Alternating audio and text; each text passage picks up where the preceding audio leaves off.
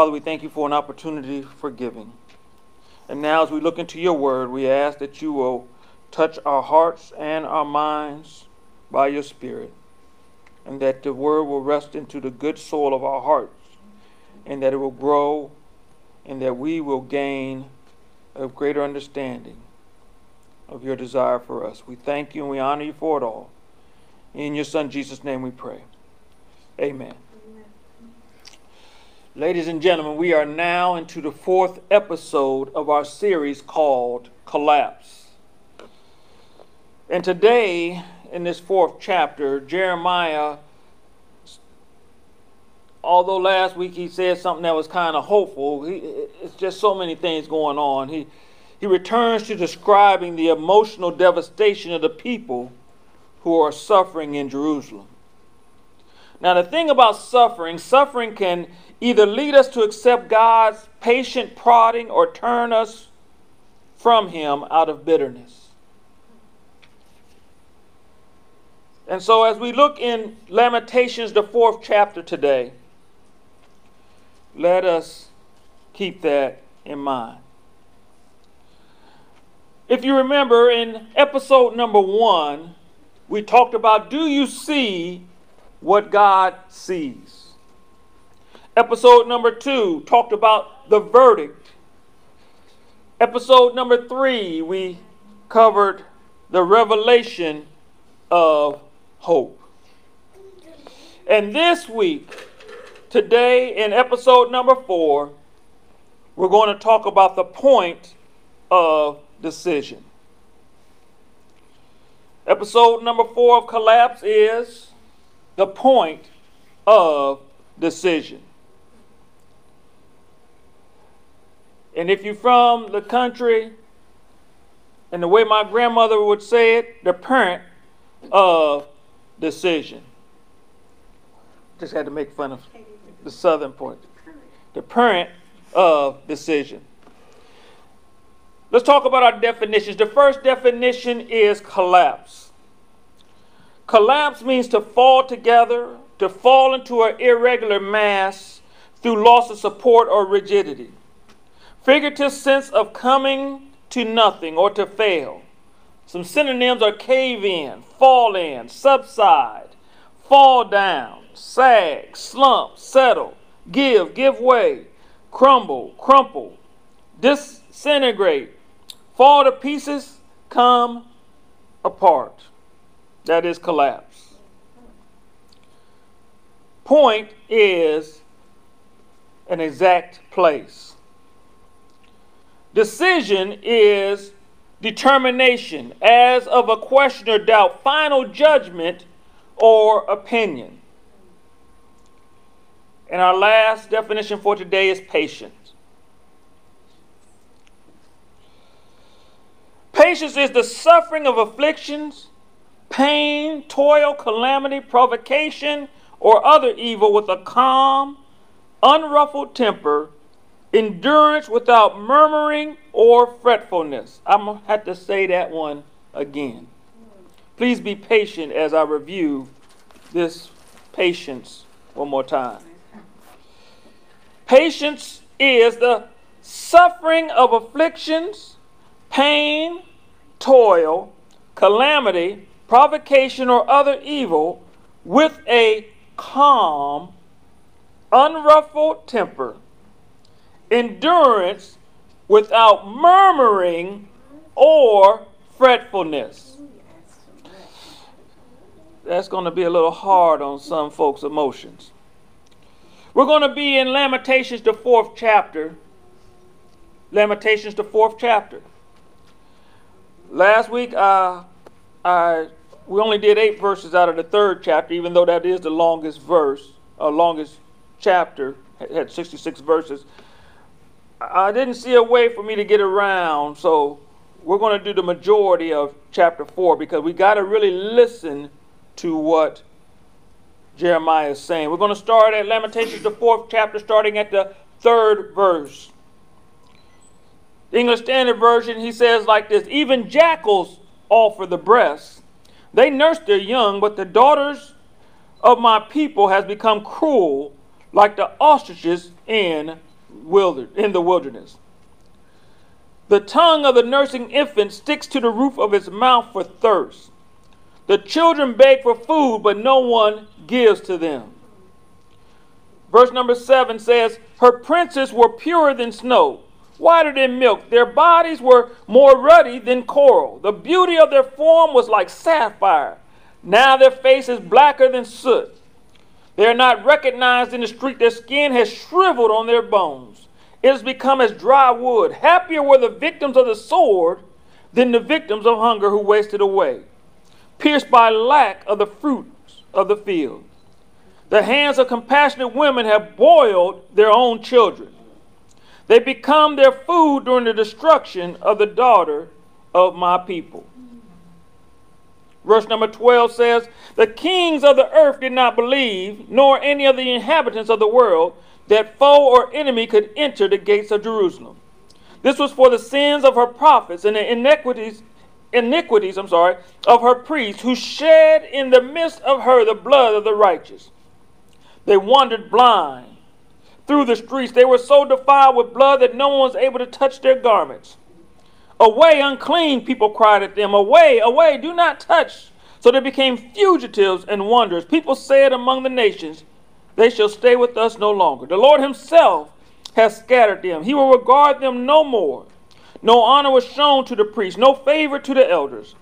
Our eyes failed, ever watching vainly for help. In our watching, we watched for a nation which could not save. They dogged our steps so that we could not walk in our streets. Our end drew near, our days were numbered, for our end had come. Verse 21 and 22 says this Rejoice and be glad, O daughter of Edom, you who dwell in the land of Uz. But to you also the cup shall pass. You shall become drunk and strip yourselves bare. The punishment of your iniquity, O daughter of Zion, is accomplished. He will keep you in exile no longer, but your iniquity, O daughter of uh, Edom, he will punish, He will uncover your sins. Father, we thank you for your word. We ask that it will fall upon the good soul of our hearts and that we will grow thereby. Now, I had to do all that because it becomes very imperative that we understand how their attitude was about them going through because of what they did. Now remember this. This is this was something that God told them. If you do what I tell you, you'll have good things. You don't do what I tell you, you won't have good things. And as they began, they, they walked on the side of following after what God said, but over time they liked what everybody else was doing. There's a saying that says, get bitter or get better. Get bitter or get better. Now, when God allows suffering in our lives, we can, if you remember last week, we talked, we talked about how we have to test, we have to evaluate ourselves and make sure that we're going in the proper direction. And so we can look at a situation and use it as an opportunity to such uh, our, such our heart, or we can do like they did in this fourth chapter. We can allow the grief and the suffering to harden our hearts. And it makes us act and look like people we don't even recognize. I don't know if you have the opportunity to ever see someone who has dealt in meth and they became addicted to the methamphetamine situation. And they show pictures of before they got involved with meth compared to when they become addicted. And it looks like it's two different people. In fact, when I was reading this, that's what went through my mind how everybody looked so good and handsome, but as they started going through, they got ugly. They got so ugly that nobody wanted to hang around them. Uh, I don't know, like I said, I don't know if you ever seen a person that has is going through the situation of meth. but it causes your teeth to fall out. It causes your eyes to become swollen or sometimes sunken in. It causes your skin to just get leathery, leather, leathery, leather looking, and it just makes you look as if you're a whole different person. But not only does it change your physical appearance, it changes your mind also. When we had the epidemic with crack cocaine, one of the situ- one of the things that folks used to always talk about is that you had to make sure that if you had a relative that was on crack, that you had everything bolted down in your house, number one. Number two, that you never left them alone in your house. Because although they knew that was your house and you were their family, they would do things that would cause you to say, that crackhead done took my stuff. And so we can see how if we don't allow, if we allow ourselves to get bitter, if we allow ourselves to get uh, full of grief and, and, and, and we allow it to harden our hearts, it will cause us to have a change, a depressive change. It will cause us to uh, give up. If you, if I don't know if you caught it, but the folks got in such a desperate state that they were cooking their dead babies and eating them. They were in the things that they, if they were in their right mind, they wouldn't do. They were doing them. But God wants us to look at this and see that the purpose of this is not punishment, but the purpose of this is to push us to a point where we say, I got to do better. I got to do better. Because if I don't do better, I am going to kill myself. This is the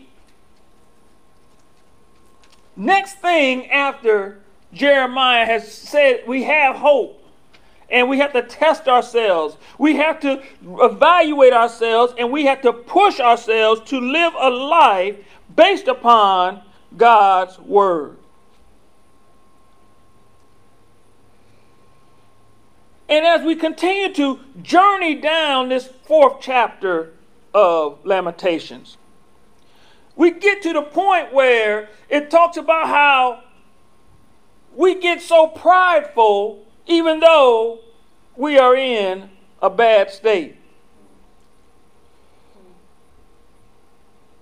I don't know what, how you have, have done this. You know what? Sometimes I, when I go through a situation, I ask myself, why, why, how could this happen to me? I've done A, B, C, and D. And, and why is this happening to me? What we have today, what we have established in our mindset today, that is, we are serving God, then that means only good can happen to us. And if good ain't happening to us, then something wrong with God. Y'all hear what I said? We call it practical deists, that we have we only see God as a person that is supposed to meet our needs. That's all God's purpose. God, you meet my needs. God, I need this. We talked about that during prayer, how sometimes all we pray is the laundry list of things that God needs to do. We never acknowledge Him. We never point to Him. We never uh, uh, give Him the credit that is due to Him. That if you haven't done anything else, you've done more than enough. And so we have this mindset today that that God owes all of us, except the most villainous people, the worst people, that God don't owe them anything. But me, because I'm not a bad person, God owes me a comfortable life. And so, what this does, guess what it does? It causes us to be disillusioned. It causes us to be messed up in our own heads. It causes us to realize that God is missing out on what He's supposed to be doing for me. But I want to tell you that life is nasty. Life is hard. Life always feels like it's too short. Some of us that have lived for a few minutes sometimes reflect back and say, Man, I wish I could relive an earlier time in my life. I wish I had the strength of an earlier time of my life. I wish I had the responsibilities that I thought was overwhelming at that time, but I wish I had those responsibilities now. All you got to do is get up and go to school and come home and do your homework. That don't work now. Now you gotta go to work and come home and help the kids with their homework that you don't even understand. You gotta go look on YouTube to get it figured out so you can help them. And even YouTube got you confused. so now we have this situation where things are not easy. But what Jeremiah was explaining to us, what Jeremiah was encouraging us is even in the midst of that, you have hope if you trust in God. So when you have a presumption, when you just presume that you're going to have a spiritual entitlement just because you are in Christ Jesus, you are dooming yourself to a life of confusion when things in life inevitably go wrong. I remember uh, talking to a person and they, they were telling us about some situations that they were going through. They were talking to me and Lady Yolanda.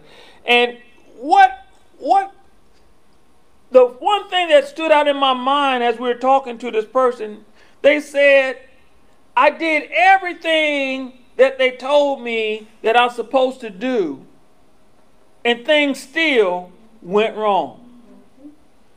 And I heard what they were saying. They were saying the church told me that if I do A, B, C, and D, everything was going to be all right. But see, their definition of all right and my definition of all right was not the same definition of all right. My definition of all right was I wasn't going to go through nothing and it was going to be easy like a Sunday morning. But what had happened was they caused me to have a misconception of how God operates in my life. And we're going to hit that next Sunday. When we realize what God is doing, then it's easier for us to do what we need to do. But when we have this misconception that God is going to make it easy, eh, you know, call on, uh, what to say, accept Jesus in your life and everything will be all right. Now, my version of all right is that I'm going to have my money in my account. My wife gonna do whatever I tell her to do. Mm. My children gonna do whatever I tell them to do. And I don't, you know, two of them is already already jacked up. I, I ain't, that ain't nowhere getting close. And my job is gonna do, you know, gonna promote me because I'm the best at the job. All this stuff, and then you get home and your wife say you think you know everything and you don't know nothing. The children be like, I, I did my homework in lying because they they want to play their video games, and the job is like we demoting you because you ain't do what we told you to do in the first place. But I accepted Jesus, so y'all folks supposed to be doing what I want. But there is a misconception. There is a inter deception that we have, and I told you that self-deception is the worst level of deception because we feel entitled. Because we have accepted Jesus in our life, we are entitled to certain things. The one thing that we are entitled to truly is that we are in the kingdom of God. The rest of the stuff, the rest of the uh, assumption or presumption is just that. Because you are part of a family does not mean that everybody else is going to give up on causing you grief. In fact, because you are a part of a certain family, some folks take, go out of their way to cause you grief. Uh, if you have a certain name and that name is equated with something, that means that folks will see you as doing whatever it is that it is. I remember there was a, a, movie called Romeo Must Die. In this movie called Romeo Must Die, I'm going to go down this alley just for a minute. In this movie, Romeo Must Die, the gang banging dad decided that he wanted to make a way for his children to go and have legal jobs and do legal things. And they were trying to. But you know, you always have that person that loves being what you currently are. And that's his right hand man didn't want to go and be an owner of an NFL stadium. He wanted to still be a gangster. So he betrayed him, and and and it, you know it's just like the uh, um, the play Julius Caesar. E two Brutus, even the person that was close to him betrayed him because this is how I want it to be. But the presumption was if I make everything better, everything's going to be all right. But that was a bad presumption. And if we look at, if we if we were to take the time today and jump back to verse number 18, it says, They dogged our steps so we could not walk in our streets. Our end drew near, our days were numbered, for our end had come. There was a TV show called Hee Haw. Hee Haw had this one segment where these two folks would stand up and they would, with sad face, they would say, gloom, despair, and agony on me. And then they had some other things I can't think of right now. But it was just a bad situation. That verse number 18 is talking about the utter despair and hopelessness that they are going through at this moment. They are going through a situation whereby things are going badly. They are going through things that are painful. They are going through things that are causing them to give up all levels of hope. Gloom, despair, and agony on me.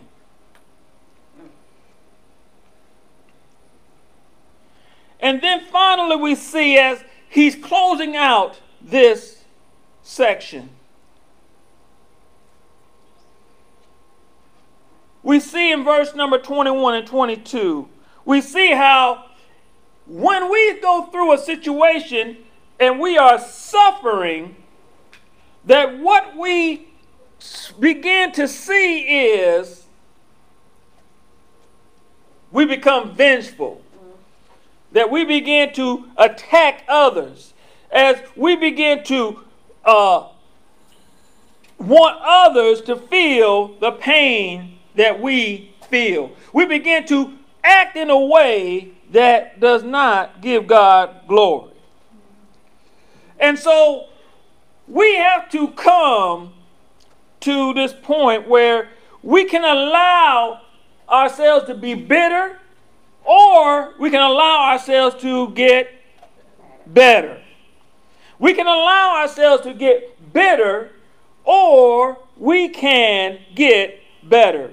And so, what we want to talk about is how, if we allow ourselves to get into this utter despair and hopelessness, the Bible talks about we have this what's called a root of bitterness.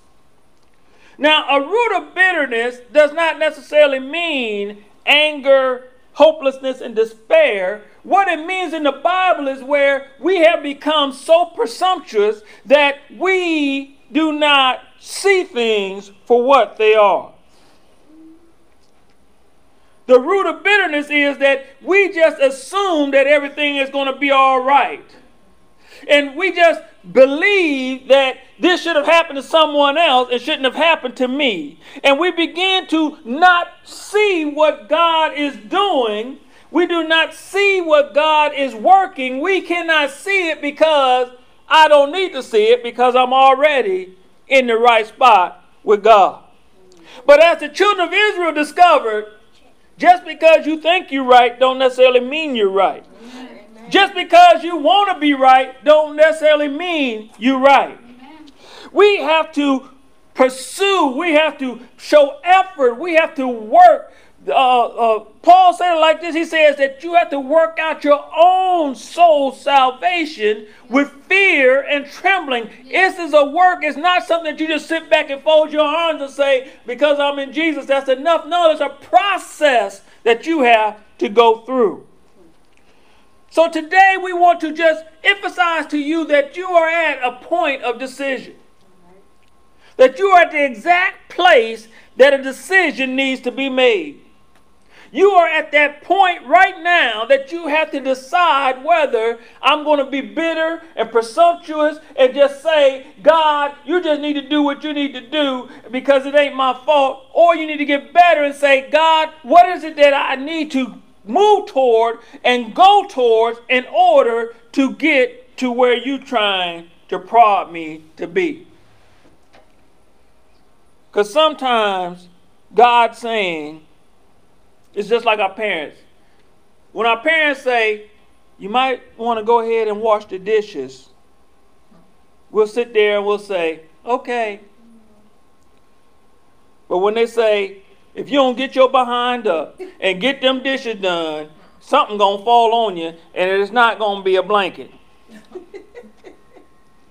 Sometimes God allows situations in our lives to become adverse to us in order for us to make to come to the point of decision where we are going to do what God wants us to do, or we're going to be presumptuous and say, because I'm in God, God's going to take care of everything for me. I've heard the expression, you need to go wash them dishes because them dishes ain't going to wash themselves. And in the mind, the children said, they will if you put them in the dishwasher. But they didn't say it out loud.